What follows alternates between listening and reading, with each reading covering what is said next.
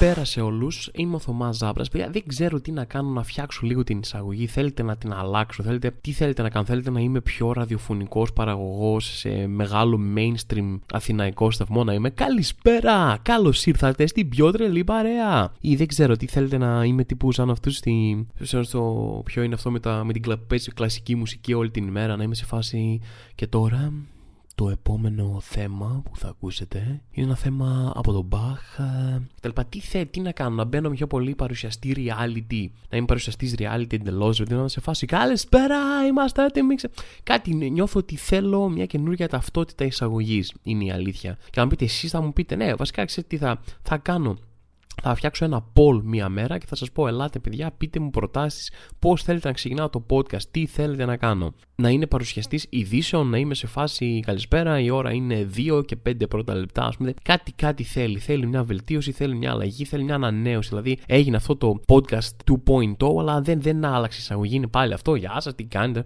Κάτι κάτι θέλει. Θα το κάνω πάντως, θα το κάνω για εσά, θα σκεφτώ ρε παιδί μου κάτι και θα επανέλθω άμεσα αν δεν κάνω ένα poll στο ίντερνετ να ρωτήσω εσάς τους ίδιους οποίο είναι, ξέρετε, όταν δεν έχεις ιδέες για πράγματα, ρε παιδί μου, είναι αυτό που πετάς λίγο τον μπαλάκι στο κοινό σου. Λες και καλά, εγώ θέλω να ακούσω τη γνώμη σας, ε, πείτε μου τι θα θέλετε να δείτε. Είναι ξεκάθαρα, πείτε μου ιδέες γιατί έχω κολλήσει, ρε παιδί μου. Αυτή τη στιγμή, τέλος πάντων, ε, αυτά έχει ζωή. Προχωράμε, συνεχίζουμε. Πάμε να ξεκινήσουμε με το τι έχει γίνει αυτή την εβδομάδα. Αυτή την εβδομάδα, παιδιά, όσοι είμαστε στο κέντρο της Αθήνας, έτσι, πολλοί κόσμος δηλαδή, ε, Μπάρμπαρα ακούμε και Μπάρμπαρα δεν βλέπουμε. Εντάξει, έχει ξεφύγει λίγο η φάση με τις ονομασίες της κατηγορία καταιγίδας. Δεν μπορούμε να σκεφτούμε. Δεν είπα εγώ ρε παιδί μου να τη λένε Τασία ή Ευλαμπία την καταιγίδα. Αλλά τι, τι είναι το Μπάρμπαρα τώρα, λες και είναι χαρακτήρας φαμ φατάλ από νουάρ ταινία 60 ας πούμε. Τι, τι είναι η Μπάρμπαρα τώρα, ποιος λέει Μπάρμπαρα. Είναι, είναι ε, ο Χριστός και η Παναγία. Δεν μπορώ να φαντάζομαι τώρα μια γυναίκα με μεγάλο καπέλο και γυαλιά και αυτό κάτι πίπες που ήταν μια τεράστια πίπα και έβαζε ένα τσιγάρο στην άκρη και το. Δεν ξέρω καν ποιο ήταν το νόημα όλο αυτό απλά για να φαίνει σε κούλα, ας πούμε. Τι είναι αυτό, τι Μπάρμπαρα και πού είναι η Μπάρμπαρα, παιδιά; Μπάρμπαρα ακούμε και Μπάρμπαρα δεν βλέπουμε στο κέντρο της Αθήνας. Ξέρω ότι χιόνι σε βόρεια, ξέρω ότι σε κάποιες περιοχές ήταν δύσκολα. Όπως ας πούμε κάνανε διάφορες συνδέσεις σε κάτι δελτία, σε κάτι εκπομπές, ότι Ω, πάγωσε η πισίνα του Μαρτάκη. Πάμε να δούμε τι έχει να μας πει ο Μαρτάκης. Ρε άνθρωποι τώρα και συντάξει, και είπαμε, τι να κάνεις, να παρουσιάσεις τις δυστυχίες του κόσμου που δεν έχει νερό και ρεύμα. Ο, άλλο πράγμα κάνεις εσύ, άλλο πράγμα προσφέρεις. Εντάξει, δεκτό ρε, μου. Α, εντάξει, χεστήκαμε για το Μαρτάκη και την πισίνα του που πάγωσε. Περισσότερος κόσμος δεν έχει καν πισίνα, τώρα μην μας προκαλείς. Εδώ πέρα πρέπει να πληρώσουμε το ρεύμα να πούμε. Ήρθες να μας πεις για την πισίνα του Μαρτάκη που πάω τώρα και κάτι έγινε, κάτι τρέχει. Τέλος πάντων, εν πάση περιπτώσει, ε, ξέρω ότι χιόνισε ρε παιδί μου σε κάποιες περιοχές το αλλά μας είχαν τρομοκρατήσει και έρχεται μπάρμπαρα και θα γίνει χαμός και χιόνια, Αθήνα, κλειστά. Και τίποτα ρε. Τίποτα. Μιλάμε τώρα για ένα χιόνι 5 λεπτών. Ήταν το πιο αναποφάσιστο χιόνι που έχω δει. Τύπου 2 και 5 ξεκινούσε, έριχνε λίγο μέχρι τις 2 και 10. Έλεγε Άστο, δεν με αξίζεται καν, δεν είμαι για καλύτερα, ε, δεν είμαι εδώ πέρα, πάω έξω, είμαι για εξωτερικό, φεύγω ρε παιδί μου, έλεγε το χιόνι. Ε, μετά τίποτα ξαναξεκινούσε πάλι, άντε καλά θα σας τιμήσουν λίγο. Τίποτα, τίποτα, τίποτα. Δεν έστρωσε τίποτα, δεν είδαμε τίποτα, δεν μπορέσαμε να κάνουμε κι εμείς το influencer ηλίκη μας. Δηλαδή, ο, ο καιρός δεν τους σκέφτεται λίγο τους influencers. Αυτοί τι θα κάνουν; Τι θα κάνουν, πρέπει να πάρουν το αυτοκίνητο τους, να πάνε βόρεια για να κάνουν τη μένουν εκεί και να δείξουν χιόνι. Βγήκαν τώρα και δεν είχαν τι να κάνουν οι άνθρωποι. Πού είναι το χιόνι, να φτιάξουμε ένα χιονάνθρωπο, να κάνουμε το ένα, να κάνουμε το άλλο, να σκάσουν μετά και οι άλλοι τύποι από κάτω. Ωραία, τσέκαρε το προνόμιό σου, ο κόσμος είναι ε, άστεγος και κρυώνει με το χιόνι και δεν ξέρω τι εγώ. Τι να είναι αυτή η αένα η μάχη, ρε παιδί μου, που εξελίσσεται τα τελευταία χρόνια στο ίντερνετ, έχει ξεφύγει η ανθρωπότητα. Όλοι θέλουν να, να σφαγιάσουν κανονικά όλους τους υπόλοιπους. Δεν θέλει κανένας να. Δεν υπάρχει χώρος για θετικότητα πουθενά. Είναι πολύ εντυπωσιακό. Το έχω συζητήσει κανένα δύο φορές εδώ πέρα για τα αρνητικά σχόλια κτλ. Είναι τίποτα. Θέλει ο κόσμος θέλει να, να, να ξεσπάσει πράγματα, θέλει να επιτεθεί, θέλει να είναι αρνητικός. Δεν, δεν είμαι ο πιο αισιόδοξος άνθρωπος, δεν είμαι ο πιο θετικός άνθρωπος, θα το παραδεχτώ αυτό. Αλλά αυτό το πράγμα που συμβαίνει που πρέπει να πιαστούν από εδώ, να το γυρίσουν από εκεί να, να, σου τυπούνε ξερολίαση κτλ. Ε, είναι, είναι πολύ εντυπωσιακό. Εν πάση περιπτώσει, ε, τίποτα από Μπάρμπαρα, παιδιά, δεν είδαμε. Ε, Μας απειλεί ακόμα, βλέπω ακόμα στο δελτίο. Έρχεται η Μπάρμπαρα, κάνει Μπάρμπαρα, Μπάρμπαρα νούμερο 2. Πούντο, παιδιά. Μπάρμπαρα, εδώ είμαι. σε περιμένω. Εντάξει, ξέρεις που μένω, σου στέλνω διεύθυνση, περιμένω να δω κάτι από σένα. Μπάρμπαρα, γιατί ήσουν σκέτη απογοήτευση. Sorry κιόλας. Επανέρχομαι σε μια είδηση που σχολίασα την προηγούμενη εβδομάδα που ήταν η εξής, παιδιά. Ήταν αυτή η πολύ σημαντική διεθνής είδηση ότι έδιωξαν τη Δαλάκα και την Ασημίνα από το. Πώς λένε GNTM, λέω, το, το, το Survivor, γιατί κάπου ήταν με ένα ντόπιο και τους είχε δώσει φαγητό και ένα κινητό να, να μπουν μια να σκρολάρουν λίγο Insta, δεν ξέρω και εγώ τι. Και τώρα τους έδιωξαν. Τους έδειξαν από το show, Γεια σας, λένε, φύγατε, παραβήκατε τους κανόνες, αντιλιάν. Και τώρα διαβάζω, τώρα μαθαίνω τι σκάνδαλο είναι αυτό, γιατί δεν μιλάει περισσότερος κόσμος γι' αυτό. Τώρα μαθαίνω ότι λέει δεν τους έχουν διώξει ακόμα με τον Άγιο Δομήνικο, τους έχουν σε κάτι ξενοδοχεία, χωριστά τη μία με την άλλη, τους έχουν δώσει ακόμα κινητά γιατί λέει σκέφτονται να τις ξαναβάλουν μέσα και να δούνε αν δεν έχουν αρκετές αποδείξεις και λέει Κάρδια, δεν τρέπεστε λίγο. Δεν τρέπεστε λίγο. Ήταν όλος στημένο εξ αρχής, δηλαδή ο Χριστός και η Παναγία. Ένα πράγμα έγινε, α, είχε λίγο ίντριγκα να διώξουμε. Δηλαδή προσπαθήστε λίγο ligo να παραστήσετε ότι δεν είναι ένα απίστευτα στημένο πράγμα απλά για το τέτοιο. Δηλαδή, λίγη προσπάθεια. Ο Χριστός και η Παναγία, λέω και εγώ, άντι τους λιώσαν, τους διώξαν και δεν του έχουν κρατήσει εκεί, δεν τους έχουν στείλει καν πίσω και λέει, Μήπως θα ξαναμπούν μέσα. Όχι, δεν θα ξαναμπούν μέσα. Τους έχουν κρατήσει εκεί πέρα γιατί τους κρατάνε όμοιρους. Λένε, Άντε, φύγετε, θα φύγετε το παιχνίδι, θα πάτε Ελλάδα. Και λένε, Όχι, δεν θα φύγετε. Θα κάτσετε εδώ και παραβήκατε κανόνες του survivor, τελείως θα πεθάνετε τώρα, ξέρω εγώ. Όχι, τους έχουν κρατήσει εκεί πέρα σε κατάσταση ομοιρίας στο Δουμίνικο και περιμένουν να δουν τι θα γίνει. Έλα, ρε παιδιά, το σας παρακαλώ, σου βαρευτείτε λίγο. Στημένο και το survivor, τι άλλο, στημένο το ποδόσφαιρο σε αυτή τη χώρα, στημένο το survivor. Τι λες και βλέπουμε WWE και το survivor, ούτε, ούτε εκεί δεν μπορούμε να δούμε μια αληθινή μάχη, μια αληθινή κόντρα, μια αληθινή ίντρικα. Δηλαδή είμαι απογοητευμένος, δηλώνω. Συγγνώμη αν ακούγομαι πάρα πολύ εκνευρισμένος, ρε παιδί μου, και φάση σας ρίχνω, αλλά ε, δεν περνάω μια καλή περίοδο. Και εγώ είμαι πάλι στα περίεργα ψυχολογικά μου και α, α, έχω αναφέρει ξανά ότι έχω κάποια όπλα απέναντι στα κακά ψυχολογικά. Όπως όλος ο κόσμος, να καταφεύγω στο φαΐ, επειδή με το φαγητό είναι, το οποίο το έχω υπό έλεγχο. Έτσι, δώστε μου χειροκρότημα. Ω, ευχαριστώ πάρα πολύ. Το έχω σε έναν έλεγχο αυτή τη στιγμή, αλλά το άλλο πράγμα που με πιάνει πάρα πολύ, δεν το έχω σε κανένα έλεγχο, είναι τα ψώνια ανελέητα ψώνια, ρε. Τύπου έχω αγοράσει πράγματα που δεν χρειάζομαι. Μπορώ να φτιάξω ένα μουσείο. Μπορώ να φτιάξω ένα μουσείο. Πράγματα που δεν χρειάζεσαι που αγοράζεις την κατάθλιψη, ρε παιδί μου, αυτή τη στιγμή με τα αντικείμενα που έχω. Και να, να δουλεύω εκεί, να κάνω αυτό το μουσείο, ρε παιδί μου, και να είμαι εγώ ο έφορος του μουσείου, ας πούμε. Είναι εντυπωσιακό και παθαίνω και ένα τέτοιο παθαίνω και ε, δεν με νοιάζει τα λεφτά, ρε παιδί μου. Λες και είμαι κανένα δισεκατομμυρίου και σε φάση πόσο δεν με νοιάζει. Πάρα 500 ευρώ εδώ. Θα δώσω, λες και, λες και δεν ξέρω, λες και έχω κανένα τελείω το απόθυμα που με λεφτά κάπου πάω, ρε παιδί μου. Ε, έχω κολλήσει με αρώματα τώρα. Θα πάω και παίρνω ένα άρωμα. Θα πάρω ένα άρωμα, μου λέει αυτός είναι νη, είναι τέτοιο. Εγώ κατάλαβα ότι είναι ακριβό. Λέω δεν με νοιάζει, ρε. Δεν με νοιάζει πόσο έχεις. Εγώ πάω, φτάνω στο ταμείο πόσο έχουν 250 ευρώ. Και λέω, ωραία, με νοιάζει. Άμα με νοιάζει, λέει, δεν με έχει ξανανιάξει κάτι πολύ περισσότερο στη ζωή μου ποτέ. Και αλλά τι να κάνεις, έχω φτάσει στο ταμείο με attitude να το έχω. Αυτό το άρωμα μου άρεσε, το διάλεξα, το έφερα, θέλω να το πάρω πόσο έχει. Αν μου πούνε ότι είναι πανάκριβο, μετά νιώθω χάλια. Δεν, μπορεί, δηλαδή, το, δεν έχεις κάτι να πεις. Τι θα πεις; Εκεί που σου λέει 250 ευρώ έχει, τι θα πεις; Όχι, ένα λεπτό λίγο να πάω να τα αφήσω μία πίσω για να τρέξω γρήγορα ουρλιάζοντας έξω από το μαγαζί. Τι θα πεις; Το μόνο πράγμα που μπορείς να κάνεις είναι τύπου να είσαι ειλικρινής. Να πεις, παιδιά, συγγνώμη, ε, έπαιξα πάνω από τις δυνάμεις μου, δεν ξέρω ποιος νόμιζα ότι ήμουνα α, και το, το έπαιξα τελείως λάθος. Είπα, δεν με νοιάζουν τα λεφτά, με νοιάζουν γιατί δεν τα έχω. Αυτά είναι για ανθρώπους που έχουν πάρα πολλά λεφτά, όχι για μένα. Ε, έκανα λάθος, είμαι ένας φτωχομπινέ, πάω να τα αφήσω πίσω, ντροπιασμένος. Ε, αυτός είμαι, αυτός ήμουνα, καλό βράδυ, ρε παιδί μου, για να φύγεις. Αυτό πρέπει να κάνεις. Και δεν έχω το θάρρος, ρε παιδί μου, να το κάνω αυτό. Με πιάνει ένα ότι, ότι δε, αυτό το πράγμα, αυτό το κοινωνικό άγχος, μη γίνω ριζίλη σε ένα μάτσο αγνώστους που θα κάτσω να πληρώσω λεφτά για κάτι που δεν έχω, είναι πολύ εντυπωσιακό. Δεν ξέρω γιατί, αν έχετε τέτοιου είδους προσωπικότητα, μπορεί κάποιοι άνθρωποι δεν καταλαβαίνουν καθόλου τι λένε. Σε φάση αυτό μα πλάκα μας κάνεις, τι ντρέπεσαι, τα λεφτά σου είναι η ζωή σου, είναι δεν σε ξέρουν. Κάνα πήγαινε άστο και χέρι του όλους. Δεν μπορώ να το κάνω αυτό. Νιώθω ότι έχω μια υποχρέωση να μην γίνω ριζίλη, μια υποχρέωση να μην, να μην γίνει άβολο με αγνώστους ρε παιδί μου μεγάλη που με παγιδεύει σε κάτι τέτοιες καταστάσεις. Όσοι άνθρωποι το ξέρουν αυτό το πράγμα θα το βιώσουν. Και πάω και παίρνω και πει το πήρα το πήρα, έχω ένα πανάκριβο άρωμα τώρα αυτή τη στιγμή στο σπίτι μου, ρε παιδί μου, χωρίς να μου χρειάζεται, χωρίς να έχω τα λεφτά να το πάρω και το κοιτάω και να σας πω κάτι, δεν με κάνει να νιώθω καλύτερα. Δεν έπιασε δηλαδή αυτό το φρέδι. Ήταν τίποτα, δεν υπήρχε καν τίποτα. Φαγητό και μόνο φαγητό. Ένα άλλο πράγμα που κάνω πάρα πολύ σε περιόδους που δεν είμαι καλά ε, και είναι κάτι που μετανιώνω και εδώ νιώθω ότι θα με καταλάβουν πάλι πάρα πολλοί άνθρωποι το περνάνε αυτό. Είναι κάπως χτυπιέται αλίπητα η διάθεσή μου για επικοινωνία. Όχι,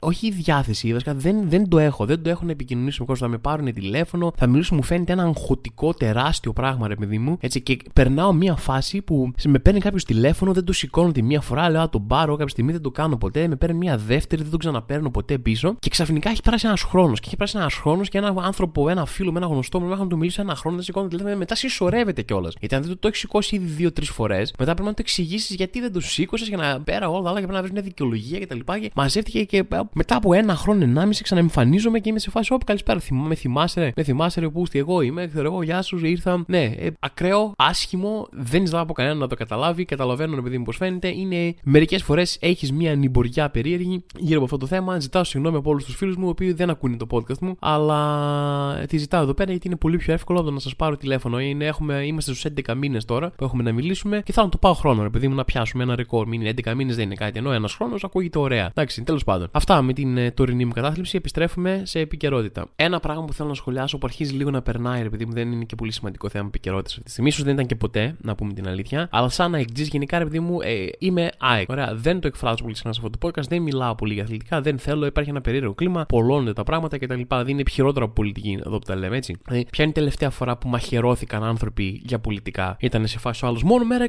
25 ρε και μαχαίρω, έριξε τρεις μαχαιριές σε κάποιον. Κανέναν. Ενώ για οπαδικά φάση και πάλι σήμερα κάπου διάβασα ε, κάτι 15χρονη μαχαίρωσαν έναν άλλο πάλι για οπαδικά και τρέχα γύρω. Δεν, δεν μάθαμε τίποτα από το πολύ πρόσφατο παράδειγμα του, του έρημου, του Άλκη, επειδή μου. Δεν, δεν τέλος πάντων. Δεν, τα, τα οπαδικά μου, με, μου καρφώνονται στην εγκέφαλο, εν πάση περιπτώσει. Οπότε ναι, δεν θέλω να πολύ μιλάω για οπαδικά. Αλλά συνέβη, επειδή μου, ένα ποδοσφαιρικό τέτοιο που αφορά την ΑΕΚ. Αυτή την εβδομάδα έπρεπε να παίξουμε μέσα στον Ατρόμητο. Θα το πω έτσι λίγο σαν να μιλάω σε ανθρώπους που δεν έχουν ιδέα από ποδόσφαιρο, γιατί δεν, προφανώς δεν παρακολουθούν όλοι ποδόσφαιρο. Η ΑΕΚ πάει για πρωτάθλημα φέτος. Είχε ένα δύσκολο παιχνίδι μέσα στην έδρα του Ατρόμητου, ξέρω κτλ. Πάμε εκεί πέρα και συνειδητοποιούν εκεί ότι τα δοκάρια είναι ό,τι να είναι. Έχουν πέσει μέσα το έδαφος, έχουν βγει απάνω σε άλλα σημεία. Είναι 5 εκατοστά ψηλότερα από ό,τι είναι τα άλλα. Το ένα είναι πιο κοντό, το άλλο είναι πιο μακρύ. Δεν βγάζουν άκρη, επειδή μου. Και ο κανονισμός λέει ότι κανονικά πρέπει να είναι σε συγκεκριμένες διαστάσεις. Και χωρίς τις συγκεκριμένες διαστάσεις δεν μπορεί να γίνει αγώνας. Κάποιος το παρατήρησε τους ποδοσφαιριστέ την ώρα που, το, που κάνανε ζέσταμα. Λένε παιδιά τι γίνεται εδώ πέρα και τέλος πάντων βγήκανε μεζούρες, έγιναν διάφορα υπέροχα ελληνικά. Δεν είχε κανένας μεζούρα ή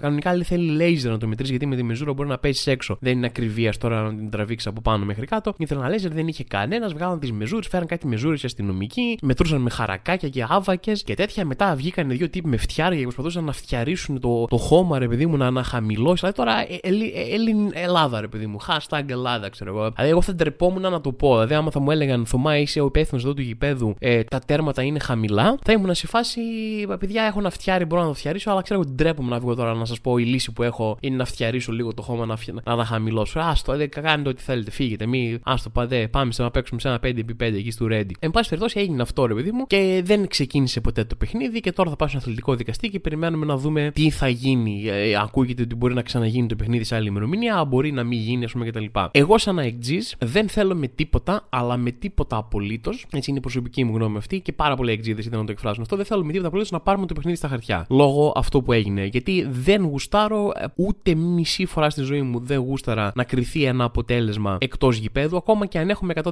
δίκιο όπως έχει γίνει στο παρελθόν. Αλλά όλος ο κόσμος και ο Ολυμπιακός και ο Πάο και ένα σωρό άλλοι έχουν πάρει αποφάσεις στα χαρτιά που τους έχουν βοηθήσει βαθμολογικά ή στη έδρα και μπλα μπλα μπλα. Ωραία. Καταλαβαίνω ότι δεν θα φανεί πάρα πολύ μεγάλη αδικία να πάρουμε το παιχνίδι στα χαρτιά και είναι και κάτι που δεν θέλω. Και εγώ μια χρονιά που η ομάδα πάει με αξιώσει για πρωτάθλημα δεν θέλω να γίνει αυτό. Αλλά έχουν βγει όλοι με, και, με επίκεντρο του Ολυμπιακού και είναι, που είναι μεγαλύτερο κατηναριό. Δηλαδή, οι επίσημε ανακοινώσει του Ολυμπιακού είναι ένα βόθρο κατηνιά και ασχήμια, ένα, απί, ένα απίστευτο πράγμα, μια απίστευτη σαπίλα. Και είναι σε φάση, Α, ε, ο, μωρή κατίνε ε, που δεν θέλετε να παίξετε και προσπαθείτε να κάνετε αυτό για να παίξετε στο γήπεδο, ξέρω εγώ κτλ. Και, και θα σας πω κάτι. Θέλω να πω κάτι στο θέμα. Σας είπα, δεν θέλω να πάρει ΑΕΚ τους πόντους στα χαρτιά σε δικαστήριο. Δεν θέλω. Αλλά ρε φίλε, υπάρχουν κάποιοι κανονισμοί. Αυτές οι μαγκιά, αυτή η αντρίλα. Έλα μωρέ, μπες μέσα και πάρε το παιχνίδι, να έχει νοιάζει το ένα, έχει νοιάζει το άλλο. Άιντε μωρέ, άιντε από εδώ.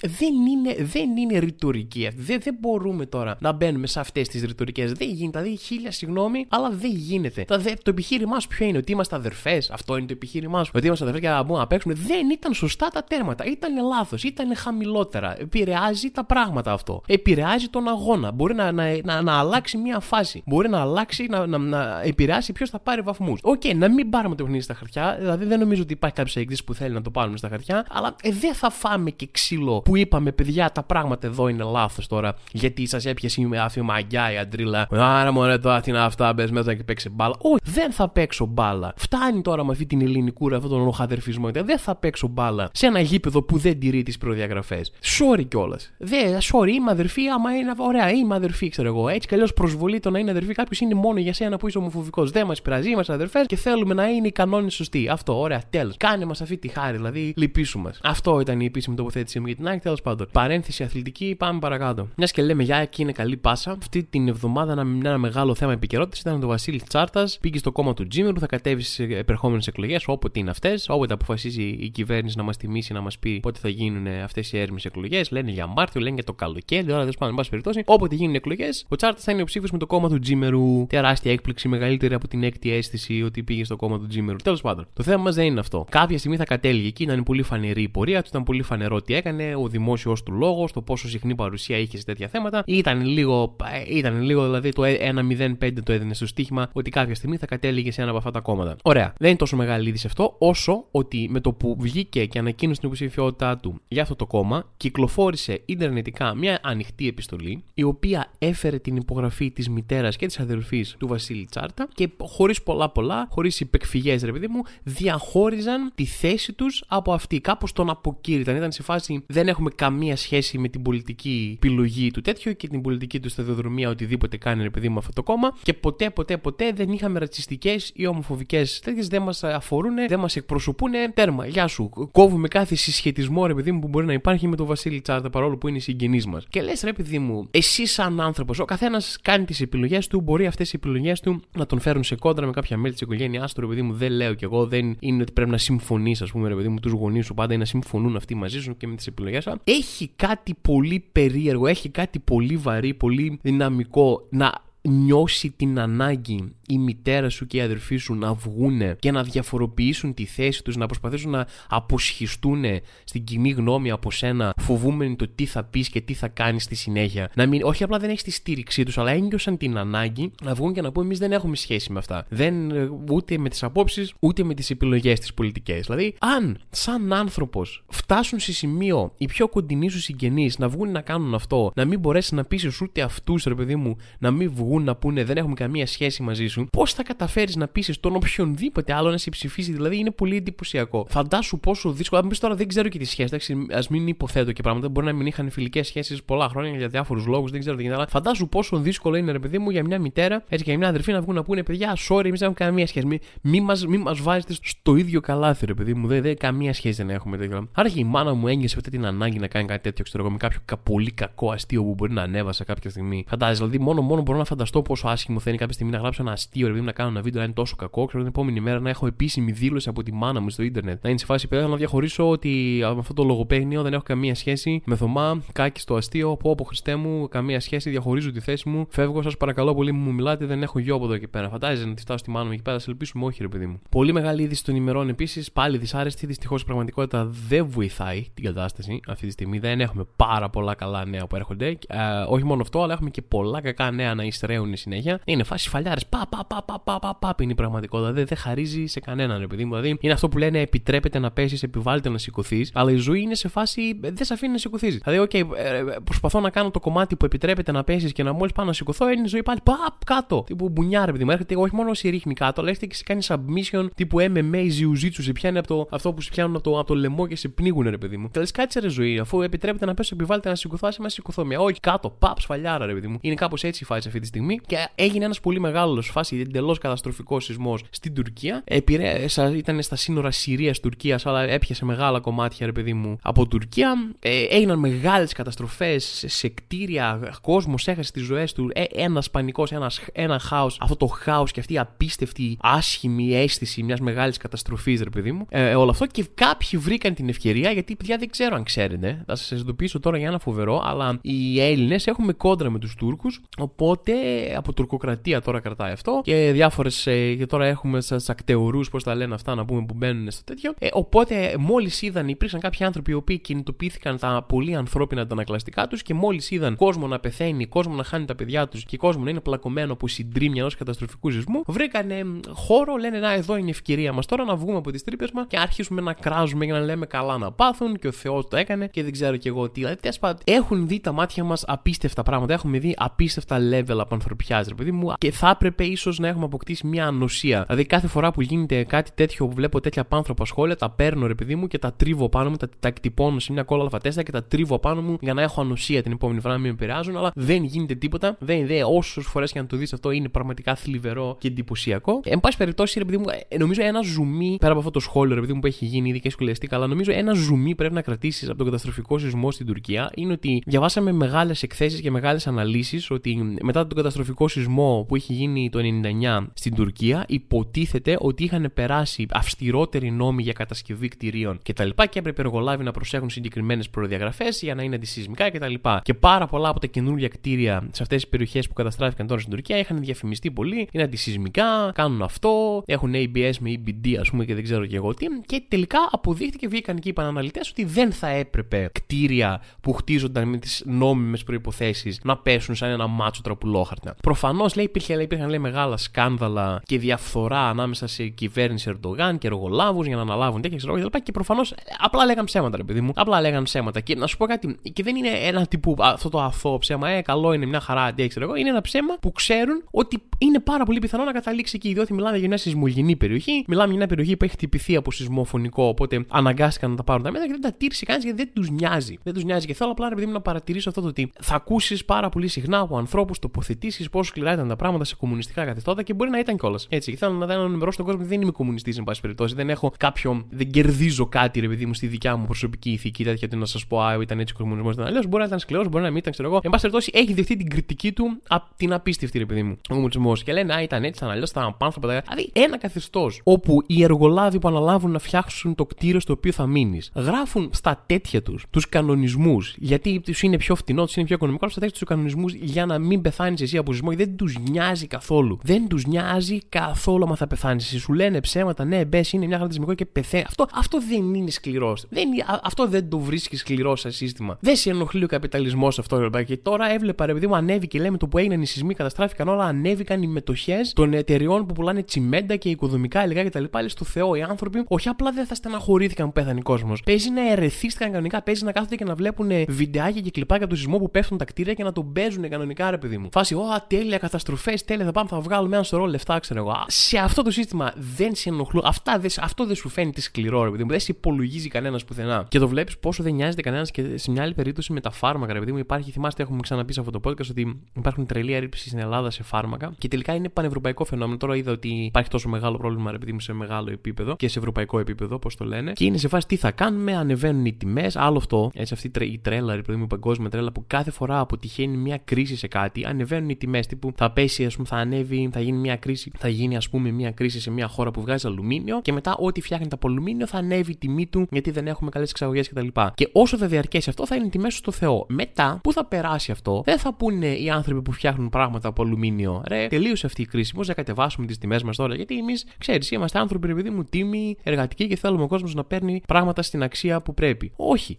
Να, χέστηκαν για όλα. Τίποτα εκεί που έφτασε η τιμή για κάποιο λόγο εκεί, σε ψηλά, τελείω. Εκεί θα μείνει τώρα. Αυτή είναι η καινούργια τιμή. Έτσι κι αλλιώς αυτό το. Δηλαδή έχουμε αυτό το πράγμα με το και καλά αόρατο χέρι της αγοράς που ρυθμίζει και φτιάχνει πράγματα. Κάποιο ήρθε η ώρα κάποιος να πάρει αυτό το αόρατο χέρι της αγοράς και να αρχίσει να μοιράζει φαλιάρε αριστερά και δεξιά, διότι δεν πάει άλλο με τις τιμές σε πράγματα. Και εν πάση περιπτώσει έχει γίνει αυτό. Έχουν ακριβήνει τα φάρμακα λόγω έλλειψης πρώτων υλών, λόγω αύξησης της τιμής της ενέργειας, ας πούμε κτλ. Και δεν υπάρχουν, δεν, δεν, δεν συμφέρουν λέει, για γενώσιμα, δεν συμφέρει τις εταιρείες να φτιάχνουν γιατί δεν έχουν, είναι τόσο φτηνά που δεν έχουν κέρδη και δεν ξέρουν τι να γίνουν κτλ. Και, και τι λέει, Μη βγήκε και μίλησε ένας σε κορυφαίο επίπεδο, ρε παιδί μου, ευρωπαϊκός, ε, ενωμένος ευρωπαϊκός τύπος, ας πούμε, δεν θυμάμαι κι εγώ ποιος ήταν, και λέει, Ε, εντάξει, λέει, έχουμε πρόβλημα με τα φάρμακα, αλλά καλοκαίρι έρχεται τώρα, λέει, θα μειωθεί η χρήση φάρμακων. Και λες, Ε, ρε φίλε, κοροϊδεύουμε εδώ πέρα την κυβέρνηση στην Ελλάδα ότι είναι, Α, έτσι έρχεται καλοκαίρι να, να κλείσουν τα προβλήματα λίγο με τον κορονοϊό, ας πούμε, κτλ. Και, και σαν η απάντησή σου σε μια ευρωπαϊκή κρίση φαρμάκων είναι ότι μπαίνει καλοκαιράκι και δεν θα αρρωσταίνει ο κόσμος τόσο αυτό.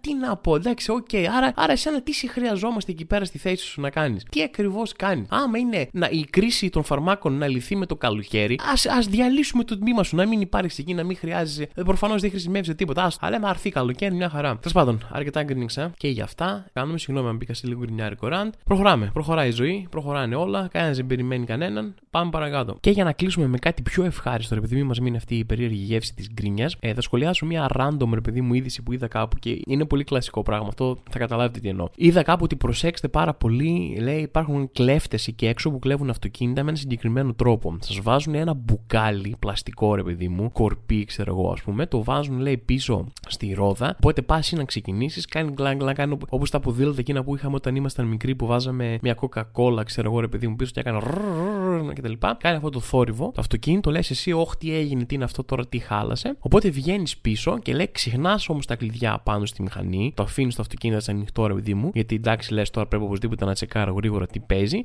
Και έρχεται ο κλέφτης και το παίρνει και φεύγει. Ωραία, αυτή είναι μια ληστεία τώρα, μια μέθοδος ληστείας που εντάξει είναι από καρτούν. Ξέρω ούτε στο Tom και Jerry δεν θα σκεφτόταν κάποιος, ούτε στο Bugs Bunny θα σκεφτόταν κάποιος μια τέτοια ληστεία και μου έχει μείνει στο μυαλό, ρε παιδί μου, όλη μου τη ζωή τέτοια ηλίθια πράγματα που ακούω. Δεν ξέρω ποιος το θυμάται, αλλά πριν από αρκετά χρόνια, Αθήνα ήμουν πάντως, αλλά αρκετά χρόνια πίσω. Ε, λέει λοιπόν, προσέξτε πάρα πολύ αν δείτε νερά να μπαίνουν από την εξώπορτά σας. Γιατί λέει έρχονται οι κλέφτες και ρίχνουν λέει νερό κάτω από την εξώπορτά σας, την ανοίγεις στην εξώπορτα να δεις από πέρα αυτό το νερό και μπαίνουν μέσα να κλέψουν. Και λες, ωραία, εφόσον το σχέδιό τους είναι να μου επιτεθούν, να ανοίξω την πόρτα και να μου επιτεθούν, για ποιο λόγο χρειάζονται νερό και δεν χτυπάνε την πόρτα, ξέρω εγώ. Δηλαδή, ποιος άνθρωπος δεν θα ανοίξει την πάνω του πόρτα άμα είναι και να τους πει Γεια σας, είμαστε από τη ΔΕΗ, ξέρω εγώ, τα κλασικά από τη ΔΕΗ είμαστε θεία, ή κάτι και να ανοίξει. Για ποιο λόγο χρειάζεται να ρίξουν νερό, ξέρω εγώ, και γιατί, γιατί δεν ρίχνουν. Δηλαδή, ο Χριστός και η Παναγία, ξέρω, νιώθω ότι είναι ρε παιδί μου τελείως καρτουνίστικα, κάτι που σε πρώτη επαφή ίσως ακούγεται σαν κάτι λες Α, έξυπνο κόλπο, ξέρω εγώ, ληστέ, αλλά δεν βγάζει κανένα νόημα. Δηλαδή, δηλαδή ο ληστή τώρα, ε, πώς η φάση του, η δουλειά, ρε παιδί μου, μπορώ να υποθέσω ότι η δουλειά αυτού του ανθρώπου που θα κάνει αυτή τη δουλειά και θα κλέψει το αυτοκίνητο είναι να κλέβει αυτοκίνητα. Βγάζει το ψωμί του από αυτό. Οπότε τι λέει, πώς θα κάνω σήμερα με ροκάμα το λέει αυτό, θα βγω, θα βάλω ένα μπουκάλι στη ρόδα κάποιου, θα περιμένω πότε θα γυρίσει, θα ελπίσω μέσα μου βαθιά, θα προσευχηθώ, θα κάνω manifesting να μην δει το μπουκάλι από πριν, μετά θα μπει μέσα και θέλω να τρομάξει από το μπουκάλι και ελπίζω πάρα πολύ να μην κλείσει το αυτοκίνητο, να μην πάρει μαζί του τα κλειδιά και επίσης να είναι τόσο αργός, ηλίθιος και βλαμμένος που εγώ θα τρέξω από μία απόσταση εκεί που κρυβόμουν, θα μπω μέσα στο αυτοκίνητο, θα το ανάψω, θα βάλω πρώτη και θα φύγω πριν προλάβει να αντιδράσει. Δηλαδή, sorry τώρα, ρε φίλε, δεν είμαι ληστής αυτοκίνητων, αλλά ακούγεται σαν την πιο αναποτελεσματική και ηλίθια ληστεία όλων των εποχών. Έτσι. Χίλια συγγνώμη, δεν νομίζω ότι έχει κλαπεί ποτέ τέτοιο αυτοκίνητο έτσι. Και αν εσύ, ακροατή μου τώρα, ο ένας ακούει κάπου και έξω και είναι σε φάση πω, εμένα έτσι με κλέψανε γιατί με ξεφτυλίζει έτσι. Sorry, φίλε, δεν είναι προσωπικό, αλλά τι στο διάλογο, πώς το έκανες αυτό. Τέλος πάντων, κάπου εδώ λέω να σας αφήσω. Βασικά, όχι κάπου εδώ, ε, ακριβώς εδώ, σε αυτό το σημείο, επειδή μου λέω να σας αφήσω. Να είστε καλά μέχρι την επόμενη εβδομάδα. Θα τα ξαναπούμε. Εμείς δεν χανόμαστε. Κάθε Πέμπτη το ραντεβού μας είναι σταθμός. Γεια σας.